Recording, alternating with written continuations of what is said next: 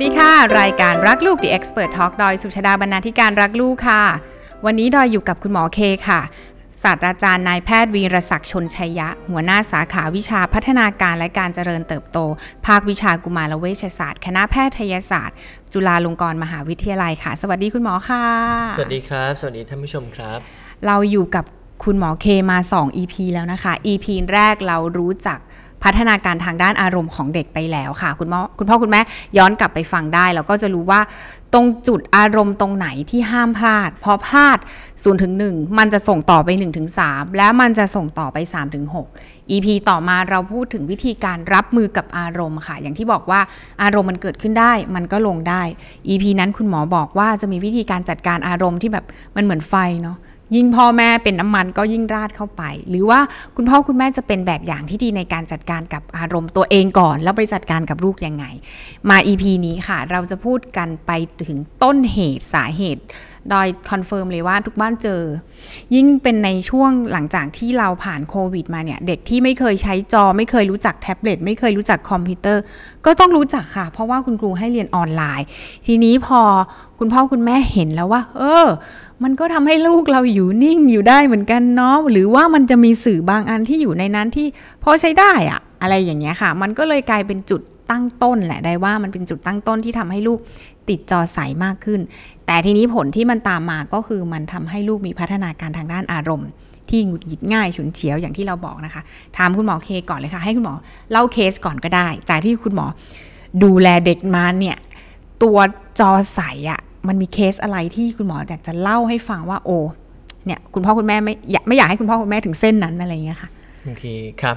ก็เอ่อจริง ๆ เริ่มจากการวิจัยก่อนก็ได้นะครับอืมค่ะเอ่อที่ผมเองก็มีการติดตามเด็กเนาะในระยะยาว แล้วก็เป็นงานวิจัยที่เราก็มักจะเล่าอยู่เรื่อยๆนะครับเอ่อผมติดตามตั้งแต่เด็ก 6 เดือนนะครับตรวจติดตามไปเรื่อยๆ ตอนนี้เด็กที่อยู่ในโครงการสิบขวบแล้ว นะครับค่ะเออตอนที่เราทำงานวิจัยเราก็ตีพิมพ์เนี่ยจริง ๆ เป็นเด็กแค่อายุ 10 18 เดือนหมายถึงในช่วงในช่วงสองสามปีที่ใช่ผ่านมาที่ครับทำวิจัย ก็คือหมายะความว่าเราหมายว่าข้อมูลในช่วงเริ่มต้นเนี่ยเราก็เอามาลงตีพิมพ์ เพราะว่าเอ่อเราพบเลยนะครับเอ่อตอนนั้นเนี่ยเราเอาแค่ทีวี อันนี้ย้อนกลับไปเมื่อเกือบ 10 ปีก่อนทีวียังเป็นเบอร์หลักใช่นะครับเอ่อพบเลยนะครับว่า เด็กตั้งแต่สมมติ 6 เดือนจนถึง 18 เดือนเนี่ยแนวโน้ม ถ้าเขาเนี่ยอยู่บริเวณสื่อหน้าจอ ซึ่งในยุคนั้นเป็นแค่ทีทีวีวีนะครับที่ปริมาณค่อยๆมากขึ้นนะค่ะสมมติ 18ค่ะเดือนเนี่ยใช้ค่อนข้างมากขึ้น เมื่อเทียบค่ะกับตอน 6 เดือนเนี่ยค่ะแนวโน้มตอนนั้นเราให้คุณพ่อคุณแม่เนี่ยตอบดูนะครับในเรื่องของพฤติกรรมแล้วก็เรื่องอารมณ์นะครับปรากฏว่าคุณพ่อคุณแม่ก็จะตอบคล้ายๆที่คุณดอยเล่าให้ฟังก็คือ เด็กจำนวนหนึ่งมีพฤติกรรมไปทางเด็กออทิสติก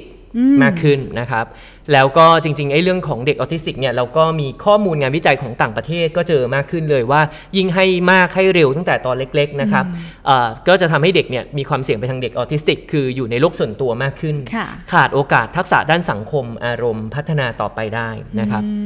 ในงานวิจัยนั้นเรายังพบอีกนะครับว่าเด็กที่ดูหรือว่าได้รับสื่อประเภทพวกทีวีค่อนข้างมากเนี่ยค่ะมีโอกาสที่เขาเนี่ยจะมีปัญหาด้านก้าวร้าวเพิ่มขึ้นนะครับ มีปัญหาทางด้านปฏิกิริยาทางด้านอารมณ์เพิ่มขึ้น หมายความว่าเวลาหงุดหงิดไม่พอใจก็คือวีนเวียง นะครับอารมณ์จะสูงใช่ขึ้นอารมณ์มันจะกว่ปกติปี๊ดมากขึ้นนะครับซึ่งก็สอดคล้องเลยว่าหลังจากช่วงที่เอ่อโควิดนะครับแล้วก็เคสเริ่มกลับมานะครับเอ่อจำนวนมากที่คุณพ่อคุณแม่ก็จะเล่าให้ฟังนะครับว่าลูกเนี่ยมีเอ่อลักษณะอย่างนี้ยครับบางทีลูกเราเหมือนเคยดีมาโดยตลอดถูกต้องแล้วพอค่ะเราเริ่มให้นะครับลูกก็จะรู้สึกเหมือนว่าหงุดหงิดนะครับไม่พอใจอะไรต่างๆ มากขึ้น โดยเฉพาะเวลาที่คุณพ่อคุณแม่ขอจอคืนอะ ถึงเวลาต้องไปทำกิจวัตรประจำวันแล้วไม่ได้ทำนะครับ แล้วในงานศึกษาของเรานั้นก็ยังเจอว่าสัมพันธ์กับเรื่องของอาพฤติกรรมเรื่องของโซนสมาธิสั้นมากขึ้นด้วยนะครับ ดังนั้นเนี่ยอ่าจากที่เราศึกษาเองที่จุฬานะครับเราก็เจอลักษณะนี้ แล้วจริงๆ ต้องเรียนว่าอ่าการใช้สื่อจอใสแบบไม่ค่อยเหมาะสมนะปัจจุบันมันไม่ใช่แค่ทีวี มันก็มีสื่ออื่นๆมากมายนะครับมือถือหรือว่าอ่าเป็นโซเชียลมีเดียต่างๆ นะครับเอ่อในในการศึกษาต่างๆ ทั้งในเด็กเริ่มโตขึ้นมาค่ะนะครับเอ่อวัยก่อนเรียนนะวัยอนุบาลนะครับหรือว่าในช่วงวัยเรียนรวมถึงวัยรุ่นเนี่ยค่ะพบว่ามันมีความสัมพันธ์นะครับกับปัญหาทางด้านอารมณ์เนี่ยเยอะขึ้น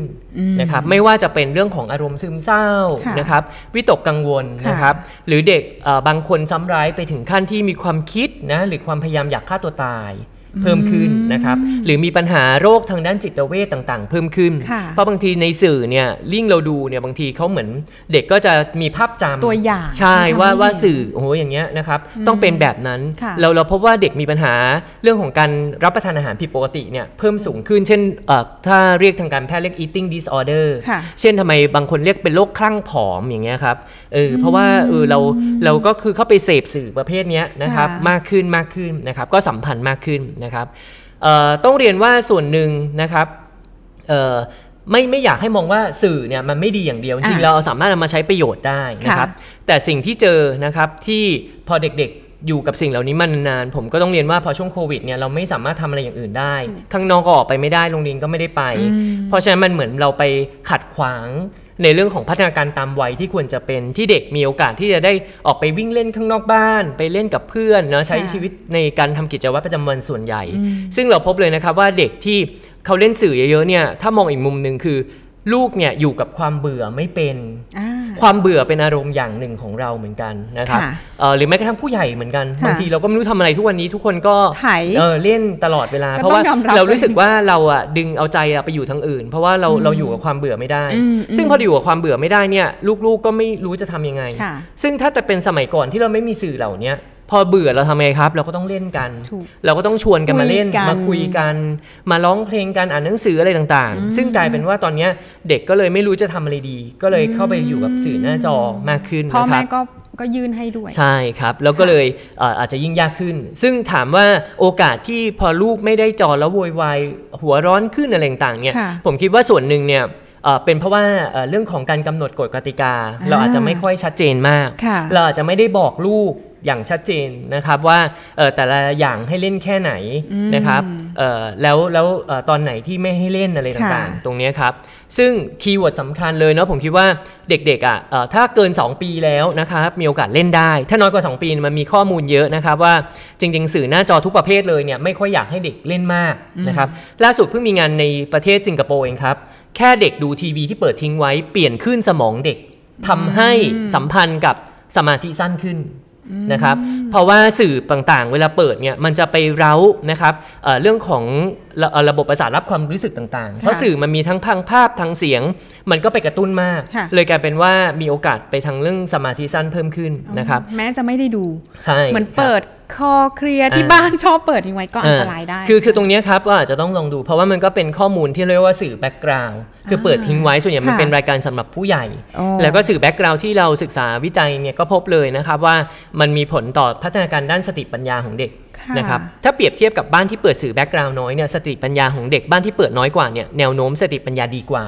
นะครับแล้วรวมไปถึงพัฒนาการเกือบทุกด้านเลยดีกว่า ไม่ว่าจะเป็นด้านภาษาด้านกล้ามเนื้อมัดเล็กนะครับเอ่อตรงเนี้ยครับซึ่งซึ่งเราพบเลยว่าสื่อแบ็กกราวด์ที่เปิดไว้เนี่ยส่งผลกับตัวเด็กได้นะครับอืมค่ะดังนั้นถ้ากลับมาที่เอ่อการใช้สื่อหน้าจอให้เหมาะสม หมายความค่ะว่าถ้าเกิน 2 ปีขึ้นไป ถ้าเราอยากจะให้เนี่ยถ้าเป็นไปได้อันที่หนึ่งเอ่อพ่อแม่ควรจะต้องเลือกโปรแกรมนะครับที่เหมาะสมตามวัยค่ะแต่ต้องเรียนว่าในปัจจุบันเนี่ยเอ่อโปรแกรมสำหรับเด็กในช่วงวัยอนุบาลเองเนี่ยอาจจะมีไม่มากนักค่ะ หลายโปรแกรมอาจจะเคลมว่าฉันเป็นสื่อที่เอ่อให้ทางด้านการศึกษานะครับแต่ตรงเนี้ยอยากให้คุณพ่อคุณแม่ก่อนจะให้ลูกดูสื่ออะไรโดยเฉพาะในเด็กเล็กเนี่ยคุณพ่อคุณแม่ต้องลองเข้าไปดูก่อนครับอ่าว่ามันเป็นสื่อประเภทไหนทดลองใช้งานด้วยตัวเองก่อนใช่ครับเนอะไปดูว่าคอนเทนต์เป็นแบบไหนค่ะไปศึกษาเลยนะครับว่ามันเหมาะสำหรับเด็กอายุเท่าไหร่ค่ะปัจจุบันมันมีเว็บไซต์ต่างประเทศเลยครับค่ะคุณดอยว่าเราสามารถไปเช็คได้นะครับ ชื่อ Common Sense Media อ่าคุณพ่อคุณแม่สามารถจะคลิก Google เข้าไปได้เลยครับค่ะเอ่อเขียนติดกันเลยครับว่า Common Sense Media ค่ะอันเนี้ยสามารถจะเป็นองค์กรเอ่อที่ไม่ได้แสวงหาผลประโยชน์อะไรเขาจะเหมือนกับให้เช็คได้อ่าแล้วก็เช็คได้เลยครับว่าอะการ์ตูนเรื่องนี้ที่ลูกดูนะครับสมมุติเรื่องนี้คีย์เข้าไปเลยเขาจะขึ้นมาเลยครับว่าเป็นเอ่อรายการที่เหมาะกับเด็กอายุเท่าไหร่บ้างนะครับ แล้วก็เอ่อเอ่อสำหรับในเชิงการศึกษามีแค่ไหนอะไรประมาณอย่างเงี้ยครับค่ะเออดังนั้นนอกจากเราเลือกคอนเทนต์นะครับ อย่างที่ผมบอกก็คือการกำหนดกฎกติกา หลายครั้งเนี่ยลูกเล่นจอ เพราะว่าส่วนหนึ่งลูกไม่รู้ คือเลยทำให้เสียหน้าที่เสียการเสียงานไปนะครับ ดังนั้นเนี่ยต้องเรียนว่าถ้าเราจะให้ลูกใช้หน้าจอก็ต้องหลังจากที่เขาเนี่ยรับผิดชอบงานที่เขาควรจะทำใช่กิกิจจวัวัตตรรประจำวันให้เสร็จแล้วว่า อย่างน้อยมันต้องไม่เสียหายนะครับ ไม่ว่าจะเป็นการบ้านนะครับ บางคนต้องรับผิดชอบงานบ้านนะครับ หรือกิจวัตรประจำวันเช่น ถึงเวลากินข้าวเราก็ต้องทานข้าวนะครับ หรือถึงเวลานอนไม่ใช่ว่าเรามัวแต่ดูจอ ผมเคยมีเคสบางบ้านอย่างเงี้ยครับหลังตีหนึ่งตีสองก็ยังไปแอบเล่นเกมในห้องน้ำนะครับอืมเด็กเนี่ยนะคะออใช่ครับ แล้วก็แต่คนนั้นเป็นวัยรุ่น เพราะฉะนั้นแล้วเขาติดเกมด้วย เพราะฉะนั้นบางหลายครั้งเนี่ยมันก็จะยากสำหรับเด็กในส่วนหนึ่งค่ะด้วยค่ะนะครับนอกจากเรื่องกฎกติกาแล้วนะครับ ก็คืออาจจะต้องเอ่อเรียนรู้ผลที่ตามมา ว่าถ้าลูกไม่ทำตามกฎกติกาเนี่ยจะลูกจะเกิดอะไรขึ้นบ้างนะครับ ยกตัวอย่างเช่นอ่าถ้าสมมุติว่านะเราตกลงกันล่วงหน้า ถ้าการใช้หน้าจอเนาะใช้แต่ละครั้งได้นานค่ะเท่าไหร่นะครับ หลายครั้งก็พยายามลองลองแบ่งเวลาดีอืมๆนะครับ ว่าเต็มที่วันหนึ่งสมมติวันธรรมดา ผมคิดว่าก็ไม่ควรจะเกินสักวันละชั่วโมงโอเคหรือถ้าเอ่อวันหยุดนะครับปิดเทอมก็เต็มที่วันละสองชั่วโมงอ่าแต่หลายครั้งเนี่ยบางทีเด็กก็ไม่รู้จะทำอะไรจริงๆยิ่งช่วงปิดเทอมมันจะยากนิดนึงใช่นะครับดังนั้นพอปิดเทอมใกล้ปิดเทอมปุ๊บพ่อแม่ต้องคิดเลยครับว่าให้ลูกทำอะไรต้องหาอะไรโปให้รทำแกรมถูกใช่ครับหาค่ะโปรแกรมไม่ทำเพราะฉะนั้นตอนนี้กลายเป็นว่าปิดเทอมพ่อแม่เหนื่อยมากกว่าวันเอ่อวันเปิดเรีเทยอนมอะใช่เอ่อค่ะเพราะว่า ปิดเทอมก็เลยไม่รู้จะทำยังไงดีอืมนะครับค่ะดังนั้นเนี่ยก็ต้องเอ่อให้กำหนดกฎกติกาชัดเจนอืมแล้วถ้าลูกไม่ทำตามกฎกติกาอะผลที่ตามมาเป็นยังไงบ้างอ่าเช่นอ่าเนี่ยลูกต่อรองไปแล้วเนาะอ่าเมื่อวานเนี่ยเล่นเกมเกินไป 15 นาทีค่ะนั้นวันนี้ที่เราตกลงชั่วโมงหนึ่งตกลงเหลือโอเค45 นาทีนะอืมอืมถ้าลูกยังอยากจะได้สิทธิ์นี้ต่อไปอ่าเราจะลองแม่กับพ่อจะลองดูอีก2อสวันนะ ถ้ายังทำไม่ได้อ่าแนวโน้มเราจะถูกตัดไม่ให้เล่นเกมไป 3 วันอ้าวอย่างเงี้ยครับ ลูกก็จะต้องโวยวายเออทำไมเป็นอย่างนั้นล่ะ อย่างนี้ล่ะนะครับ ดังนั้นสิ่งสำคัญคือเราควรจะต้องคุยกำหนดกฎกติกาก่อนที่ลูกจะลูกเราก็เรียนรู้เลยว่าจะเกิดอะไรตามมา ก็คือกำหนดก่อนจะดีนะครับ หรือหลายบ้านเนี่ยที่คิดว่าจะซื้อสื่อหน้าจอให้กับลูกอ่าอันนี้เริ่มสำคัญละเลเริ่ยมละนะครับ บางคนคิดว่าลูกวัยเรียนแล้วต้องแบบเออได้เวอร์ชั่นใหม่อะไรอย่างคุเงี้ยยครับกับเพื่อนทำใช่งานเช่นหาข้อมูลครับอย่างเงี้ยอันเนี้ยเราต้องเออมีการคุยตกลงล่วงหน้าเลยนะครับ หรือบางคนถ้า เด็กโตขึ้นวัยวัยเรียนหรือวัยรุ่นเนี่ยบางคนถึงขนาดต้องทำสัญญาเลยเนาะอืมอ่าไปไปสามารถ search ได้เลยมีคุณหมอนะครับที่ที่เขียน list ออกมาให้เลยว่าคุณพ่อคุณแม่จะอ่ามีวิธีการทำสัญญากับลูกยังไง เช่น มือถือเครื่องนี้เป็นค่ะมือถือของแม่นะค่ะซื้อมาให้ลูกอะอ่าซื้อนี้เพื่ออะไรทำอะไรบ้าง 1 2อ่า3นะครับลูกจะสามารถเล่นได้ตอนไหนบ้างอ่าฮะอย่างเงี้ยเป็นต้นนะครับ แล้วถ้าลูกไม่สามารถทำตามกฎอย่างนี้ได้ มือถือเครื่องนี้ยังจำเป็นที่จะต้องแม่สามารถมีโอกาสริบคืนได้มีอะสิไรทธิ์อย่างเงี้ยมีสิทธิ์เด็ดเออขาดประมาณอย่างนั้นนะครับ และสุดท้ายอะให้ลูกเซ็นชื่อกำกับ ถ้าลูกเซ็นชื่อกำกับลูกโอเคนะอะมาทวนกันอีกทีตกลงตามนี้เนาะถ้าลูกโอเคอะนั้นก็ไปซื้อเออแต่ผมเรียนว่าหลายครั้งเนี่ยบางทีลูกตอนแรกอยากได้ก็เซ็นเซ็นๆไปก่อนยอมทุกอย่างใช่เพราะฉะนั้นตรงเนี้ยครับมันจะมีความยากกันตรงที่ว่ากำหนดกฎกติกาตั้งแล้ว แต่วิธีการที่เราเอากฎกติกาไปใช้ให้ประสิทธิผลเนี่ยแต่ละบ้านตรงเนี้ยไม่เท่ากันนะใช่ครับจริงจริงๆดีมากเลยเพราะว่าส่วนใหญ่เราไม่ค่อยพูดถึงผลที่มันตามมา หรือบางบ้านอาจจะพูดแต่ว่าน้อย แต่ว่าการที่กำหนดกติกาสร้างวินัยกับลูกแล้ว แต่สิ่งที่ต้องมีที่คุณหมอบอกก็คือย้ำก็คือผลที่มันตามมา หรือเราอาจจะบอกได้ไหมคะว่า ถ้าหนูดูนานตาหนูจะเสียอ่า มีผลกระทบทางด้านสุขภาพอะไรแบบนี้เราก็ก็บอกลูกได้ครับสอนลูกได้ ใช่ครับ แต่เพียงแต่ว่าลูกเนี่ยบางทีอาจจะไม่ไม่ค่อยเชื่อเท่าไหร่ยังไงอ่าเขาอาจจะไม่ได้เห็นชัดเจนอ๋อมันยังไม่เห็นนะครับภาพชัดเจนใช่เอ่อถ้าถ้าจะดึงสิ่งเหล่านี้อ่าอาจจะต้องค่ะดึง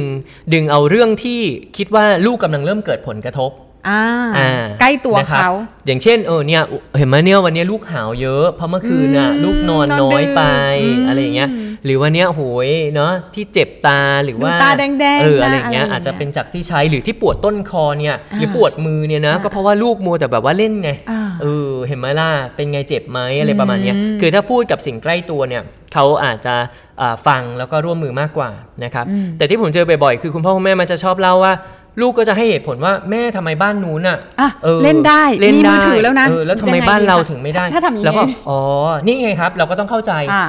สะท้อนอารมณ์เหมือนเดิมอ๋อลูกอยากเล่นเนาะเหมือนบ้านอื่นแม่เข้าใจเห็นไหมฮะนะใช่แม่เข้าใจแม่เข้าใจนะเนี่ยเห็นไหมนะเราเออออไปก่อนอืมทำให้ลูกรับรู้ได้ว่าเออแม่ฟังแม่เข้าใจอืมอืมอ๋อแต่นี่เป็นกฎบ้านเราอะลูกอ่า เนาะเนาะบ้านเราเป็นก็แบบเป็นแบบนี้นี้อันนั้นให้บ้านได้เขาเมื่อไหร่ใช่ อันนี้บ้านเขาแต่ละบ้านมีกฎไม่เหมือนกันเอออะไรเงี้ยเราก็พูดไป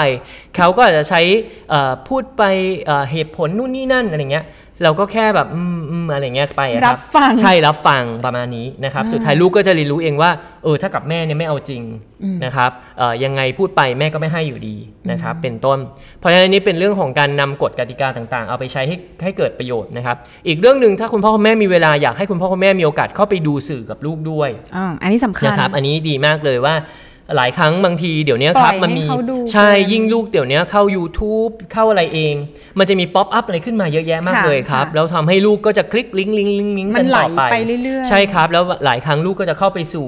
เว็บ หรือว่าเข้าไปสู่ content ที่มันไม่เหมาะสมตามวัยนะครับ อีกเรื่องหนึ่งเอ่อกฎกติกาที่ว่าเนาะผมคิดว่าเราอาจจะต้องมองกันที่เอ่อสถานที่ภายในบ้านด้วยว่าตรงที่ไหนที่เราไม่ควรจะใช้สื่อหน้าจออรวมไปถึงเวลาช่วงไหนที่เราไม่ควรจะใช้ยกตัวอย่างเช่น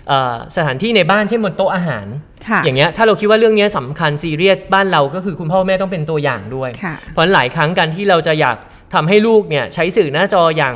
โอเค นะเหมาะสม พ่อแม่ก็ต้องเป็นตัวอย่างให้ให้ดูด้วยนะครับ รวมไปถึงในห้องนอนอย่างเงี้ยครับเราก็ไม่ควรจะใช้สื่อหน้าจอมาก ก็เลยกลายเป็นไม่งั้นลูกก็จะบอกเลยเอาทำไมพ่อยังดูได้แม่ยังดูได้อ่าแล้วพอเราอ้างเหตุผลว่าเออแม่ทำงานเงี้ยเขาก็เออหนูก็ทำงานเหมือนกันหนูก็อะไรประมาณเนี้ยเรีเอยนอของหนูเหมือนกันเออเพราะฉะนั้นบางครั้งมันก็อาจจะไม่ง่ายนะครับบางบ้านผมบอกเลยว่าเออพ่อแม่อาจจะต้องรอให้ลูกหลับก่อน ประมาณเนี้ยแล้วเดี๋ยวเราอาจจะค่อยออกไปทำอดทนงานหน่อยนู่นนี่นั่นประมาณนั้น หรือเราดูเป็นช่วงคลิปสั้น ๆ อะไรอย่างเงี้ยเป็นต้นนะครับ แล้วก็ช่วงเวลาอย่างที่กล่าวว่า ถ้าหลังช่วงค่ำๆไปแล้วไม่ค่อยอยากให้เด็กได้ดู เพราะสื่อหน้าจอเหล่านี้ครับจริงๆมันจะมีแสงสีน้ำเงินออกมาค่ะบางคนเรียกบูไลท์แสงเหล่านี้มันจะไปรบกวนการหลั่งฮอร์โมนการนอนหลับค่ะนะซึ่งชื่อว่าฮอร์โมนเมลาโทนิน แล้วทำให้เด็กจะนอนหลับยากขึ้นนะครับเอ่อ ส่วนหนึ่งก็คือบางทีถ้าเด็กกำลังเล่นเกม หรือว่าดูคอนเทนต์ที่มันมีความเร้าสนุกอะไรเงี้ยมันเหมือนเราอะเวลาลงไปนอน เราก็ยังคิดถึงสิ่งที่เราดูสมองมันก็ยิ่งทำให้เรายังหลับยากขึ้น แล้วการนอนหลับที่ไม่ดีเนี่ยมันก็ส่งผลนะครับต่อเรื่องของการคุมอารมณ์เราในระหว่างวันด้วยนะครับดังนั้นใน EP ที่แล้วเราจะคุมอารมณ์ต่างๆ ได้ดี เราก็ต้องปัจจัย 4 พื้นฐาน เราก็ต้องคุมได้ดีด้วยเนาะค่ะกินอิ่มนอนหลับนะคพ่รัอบแม่เป็นแบบอย่าใช่งครับอืมซึ่งก็รวมไปถึงการ จำกัด ในเรื่องของการใช้สื่อด้วยนะคะ ก็เรียกว่า 3 EP ที่เราอยู่กับคุณหมอเคมาครบถ้วนจริง ๆ ค่ะ คุณพ่อคุณแม่สามารถย้อนกลับไปฟังได้เรา เดี๋ยวเราทำเป็นซีรีส์ให้ ย้อนกลับไปฟังเอะตอนนี้อารมณ์ลูกเป็นยังไงลูกอยู่ในช่วงไหนย้อนกลับไปฟัง EP ต้นๆ ต่อมาเอ๊จะรับมือยังไงตอนนี้ลูกวีนเวียงหัวร้อนเหลือเกินกลับมาฟัง EP ถัดมาและ EP นี้ค่ะ เชื่อว่าคุณพ่อคุณแม่หลายบ้านเจอปัญหา คุณหมอเคได้ให้วิธีการครบถ้วนแล้วจริง ๆ ไม่ว่าจะเป็นการ จำกัดการใช้สื่อตามวัยอย่างเหมาะสมต่ำกว่า 2 ปีห้ามใช้เลย 2 ปีขึ้นไปใช้ได้เต็มที่วันละ 1-2 ชั่วโมงที่ดีที่สุดคุณพ่อคุณแม่เลือกสื่อและอยู่กับลูกอันนี้อย่าลืม เพราะส่วนใหญ่ก็จะยื่นให้เลยมันมันก็กระทบกับระยะยาวหลายอย่าง แล้วก็ในเรื่องของงานวิจัยนะคะ ชัดเจนว่าสื่อส่งผลกระทบกับอารมณ์ของลูกอย่างจริง ๆ เลยค่ะ ก็ก็เรียกว่า ฟังคุณหมอเคในวันนี้แล้วนะคะ คุณพ่อคุณแม่ก็จะรู้วิธีในการจัดการรับมือกับอารมณ์ลูกค่ะ เพราะว่ามันส่งผลกระทบกับพัฒนาการของลูกไปจนถึงโตจริง ๆ ค่ะสำหรับ EP นี้ก็ต้องขอขอบคุณคุณหมอเคมากนะคะ ที่มาให้ความรู้กับเราค่ะ ครับขอบคุณมากครับค่ะ อย่าลืมติดตามรักลูกพอดแคสต์ได้ที่ช่องทางของรักลูกนะคะ YouTube Facebook ขับและนอกจากนี้เรายังมี Spotify และ Apple Podcast ค่ะ อย่าลืมกด Subscribe และกระดิ่ง เพื่อไม่ให้พลาดคอนเทนต์ดีๆจากเรานะคะ แล้วพบกันค่ะ